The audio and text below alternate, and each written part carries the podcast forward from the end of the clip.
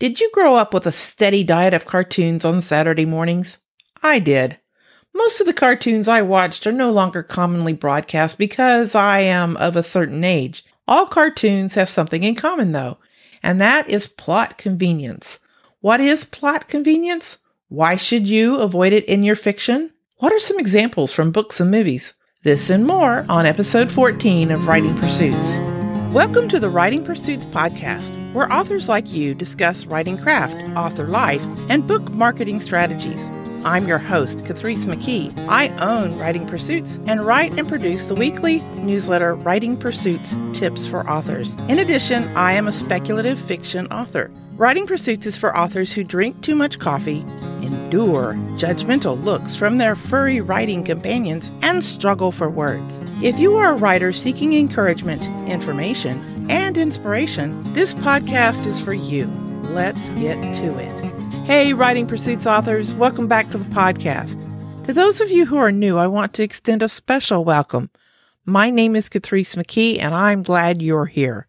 Please leave a comment, a star rating, and follow the show to help others find writing pursuits. Watch any cartoon program, any program at all, and you will immediately have to suspend your disbelief to get through it because cartoons are, well, cartoonish. Cartoons are loaded with convenient coincidences. If Shaggy is trapped in a cave, there is an oh so convenient lever to pull down to open a secret door which leads to a grate. Thankfully, he's super skinny and can slip through the bars and enter the swampy water where his faithful dog Scooby Doo is balanced on a log that turns out to be an alligator, who chases Shaggy until Shaggy conveniently finds a boat dock. He scrambles out of the water and Scooby Doo executes a perfect landing on the dock after running across the surface of the swamp, narrowly avoiding the jaws of death. Those meddling kids. It's ridiculous, clownish, cartoonish, and we are here for it. The lever in the cave is completely illogical. It shouldn't exist. Neither should the secret door or the weird grate leading to the swamp. Someone would have had to spend a bunch of money on engineers and a construction crew, but we accept it because it's part of the cartoon world. Plot conveniences are not always this obvious, but there are plenty of examples, especially in movies. Let's take the movie Independence Day. I enjoyed that movie. It was fun and silly and campy and satisfying, but wait, if you haven't seen it yet, put your fingers in your ears and count to 30. Near the end of the movie, Hiller and Levinson enter the alien mothership to upload a computer virus to the alien spaceship's communication system. You, the viewer, must accept a huge plot convenience that the aliens' computer systems are compatible with Earth's 1990s computer systems, and they seem to have no trouble accepting a virus uploaded via Microsoft Windows 95. Or maybe Windows 95 was the virus. On screen, this action only lasted for a few seconds, but the entire plot hinged on that moment. Without the computer virus, the victory wouldn't have happened humans would have become alien food. We would be discussing plot convenience. Welcome back from the spoiler. Oh, well, you should probably check out here because there are many spoilers to come. Meet me back here next Wednesday. Oh, you're still here? Another example of plot convenience is the way James Bond's latest tech gadget always offers the perfect made to order solution to a situation he must overcome. Any episode from this franchise would be incomplete without the go go gadgets. My favorite, of course, is the Aston Martin with all the cool extra features. It's good that I don't have access to a car with built in machine guns in the Houston area. Way too tempting. I think the reasons I have generally liked the last few James Bond movies better than the earlier ones is because Bond is no longer perfect. He is battling the effects of age. He isn't all that anymore. He is more human. He doesn't always save the day. Despite it all, he keeps fighting to the bitter end. Batman comes under the convenient illogical devices heading too. His little inventions and tools are ridiculous when you think about it, but you're not supposed to think about it. And do not get me started on the plot conveniences included in any meeting between Superman and Batman. These are obvious examples. If you notice that your plots include several convenient coincidences in a row, things that might not ordinarily happen following one after the other, then you have stumbled into plot convenience. Go back and ask yourself why you feel compelled to use coincidence so much. TV shows are rife with plot convenience, and mostly I think that's okay. It's supposed to be entertaining, right? But the police dramas are particularly difficult to take because the detectives somehow get across Los Angeles or Chicago in less than five minutes, and they always seem to solve the murder in time to have a beer at the bar with their buddies. What? How? This more or less casts the cops in the role of minor deities capable of defeating space and time and logic with some sort of superpower, a sort of deus ex machina, but we will discuss that in a while. Let's talk about plot convenience in books. The Twilight series makes easy pickings, and I bring it up because many of you have read the series, or at least you've seen the movies. So Bella is a klutz, forever falling down, tripping, slipping, getting paper cuts, flying off of cliffs and motorcycles, and other death defying feats. When Bella is transformed into a vampire, finally, she never stumbles again. We can understand that. Vampires should have abnormal grace and precision because they are vampires. But her new vampire life probably should have just included leaving the klutz life behind. The least she could have done was try to kill at least one person due to the bloodthirst, but no. Bella is perfect. She could have been a normal vampire, but no. She became a super vampire with superpowers. Only she could save the Cullen vampire family from certain annihilation. The main point is, it is illogical yet convenient to invest Bella with super vampire powers to get the series to the desired conclusion instead of doing it the hard way. Okay, okay, let's stop picking on Bella. If you ever say, gee, that was convenient, then it is probably too convenient, especially since you are writing a story where you are supposed to make things inconvenient for your protagonist. The same can be said for solutions that are contrived.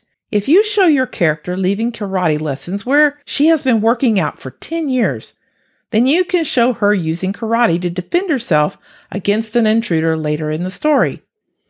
On the other hand, if she beats up a thug and later just says to the police, Oh, it's a good thing I'm a black belt, then it is contrived. On one hand, your protagonist has worked hard for a skill. On the other, she just so happens to have the perfect skill set for the job. A little too convenient. What are some signs of plot convenience? More about that after a word from our sponsor. Writing Pursuits is run by Catrice McKee, who has been trusted by fiction authors since 2014 to take their writing to a new level of excellence. Catrice is a three story method certified editor who specializes in story diagnostics, coaching, and line editing to help you prepare your story for the journey ahead. For more information, go to writingpursuits.com. The link is in the show notes. And now, back to the podcast. So far, we have talked about what plot convenience is and discussed a few examples. Now let's talk about warning signs of plot convenience and deus ex machina. I'm sure I haven't thought of everything, but here are some warning signs of plot convenience. One, the luckiest character ever. There's a teacher I know who regularly gambles and wins in Louisiana's casinos. She is the luckiest lady I know. But luck at the slot machines is her claim to fame. Otherwise, her life is perfectly normal with the regular amount of misfortune. But if your character keeps catching so called lucky breaks, then you have a convenience problem. Nancy runs into just the right person at just the right time to learn the information she must know to solve the puzzle to find the treasure in a secret basement room of a deserted estate. Right. Or Nancy keeps overhearing conversations to learn the information she knows. Once is okay, but more than that seems kind of rude. Also, your character cannot be too stupid to live. I hate characters who should have died five times by the end because of their bumbling, stupid choices, but somehow, somehow, they make it through the entire zombie apocalypse without a scratch. Come on, let them die already. Two, the bad guys keep making mistakes. Much like the last point about the luckiest character ever, an antagonist who makes errors all the time is a convenience problem. You want a villain who is good at what they do. They must be a worthy opponent. There should be times in the plot when things look hopeless for the protagonist because the enemy is so formidable. It's okay for the villain to have an exploitable weakness, but don't make it easy for your protagonist. Luke must risk everything to take the shot to destroy the Death Star. 3. Unexpected leaps of intuition. How many times have you read a book where the protagonist suddenly solves the problem without showing their work? For no good reason, they get a hunch, or check something on a whim, or accidentally turn to the exact page in the computer document, or find the incriminating photo in the old dusty book under the bed, or maybe somebody hands them the exact file from the office archives with all the information they need. This is an extension of the luckiest character ever, but it's also lazy writing. Make sure your main character struggles for their results and shows their work. 4. Magical solutions. I know I'm going to step on fantasy writers' toes here, but the magical solution is not the right solution unless A. Success is not a sure thing. B. The magical solution is difficult to achieve. C messing up will have terrible consequences. D, and maybe the magical solution will exact a high price.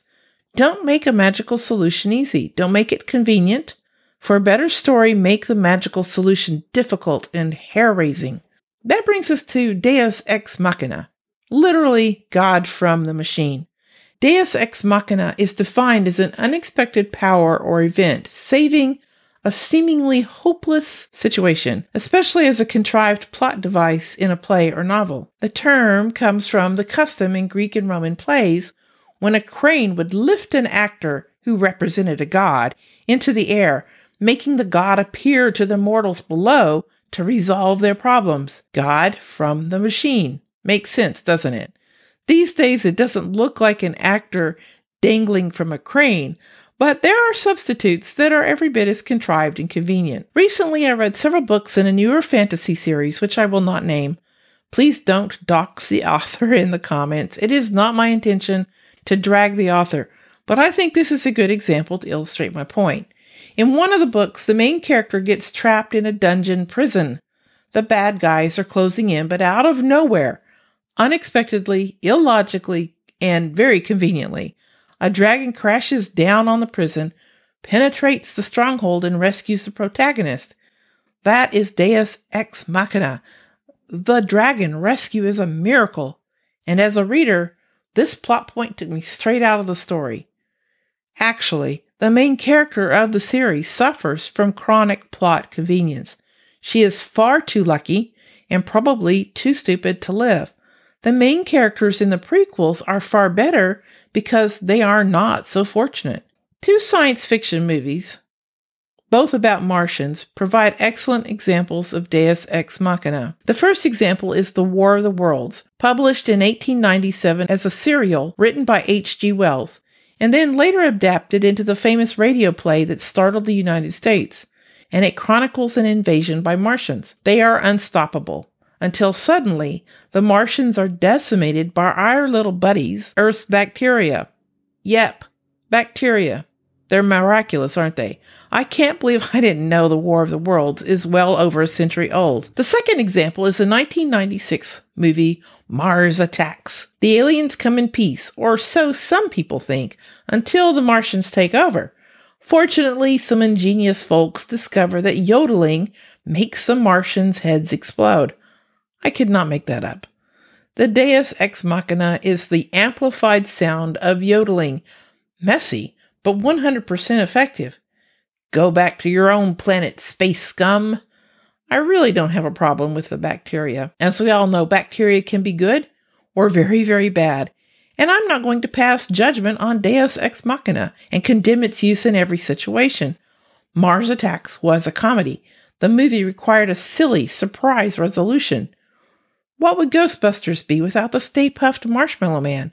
True, he wasn't the miraculous resolution, but he proved to be an easy foe. However, using a deus ex machina can ruin an ending. Take Cast Away, the 2000 movie starring Tom Hanks as Chuck Noland, the sole survivor of a plane wreck on a deserted island. What if a ship or a boat had come by and miraculously rescued the main character after he had spent a few years alone? That would have been a happy ending, right? Kind of predictable. Logical, even. But a miraculous rescue would not have been as memorable as Noland's difficult, risky decision to finally leave the island on a makeshift raft and take his chances at sea. A miraculous ending would not have been as heart wrenching as when Noland was separated from Wilson, his imaginary friend, his last link to the island. Noland's decision to leave the island made sense after he had been stranded for so long, but it was also a tough choice to make. Was he rescued by a ship? Yes. Was it Deus Ex Machina? No, it wasn't because the character did the hard work of putting himself in the ship's path. Do you see the difference? Not every plot convenience is a Deus Ex Machina, but pretty much any Deus Ex Machina is a plot convenience. Avoid plot conveniences when you can, or at least use them wisely. Today we have discussed what plot conveniences are, with several examples. We learned about some warning signs writers can watch for in their stories, and we have covered the miraculous Deus Ex Machina as well. My question this week is What is your favorite example of a plot convenience in a book, movie, or TV show? Please share in the comments for episode 14 at writingpursuits.com. If you have questions about writing or need a story diagnostic, please go to writingpursuits.com and schedule your free 15 minute consultation. That's all I have for today. Until next time, Thank you for joining us today. If you enjoyed this episode, please leave a comment and follow the podcast. If you're new around here, I hope you will sign up for the weekly newsletter, Writing Pursuits Tips for Authors. That link and all the links mentioned in today's episode are in the show notes at writingpursuits.com. Please join us on Wednesdays for new episodes and keep writing, my friends. Keep writing.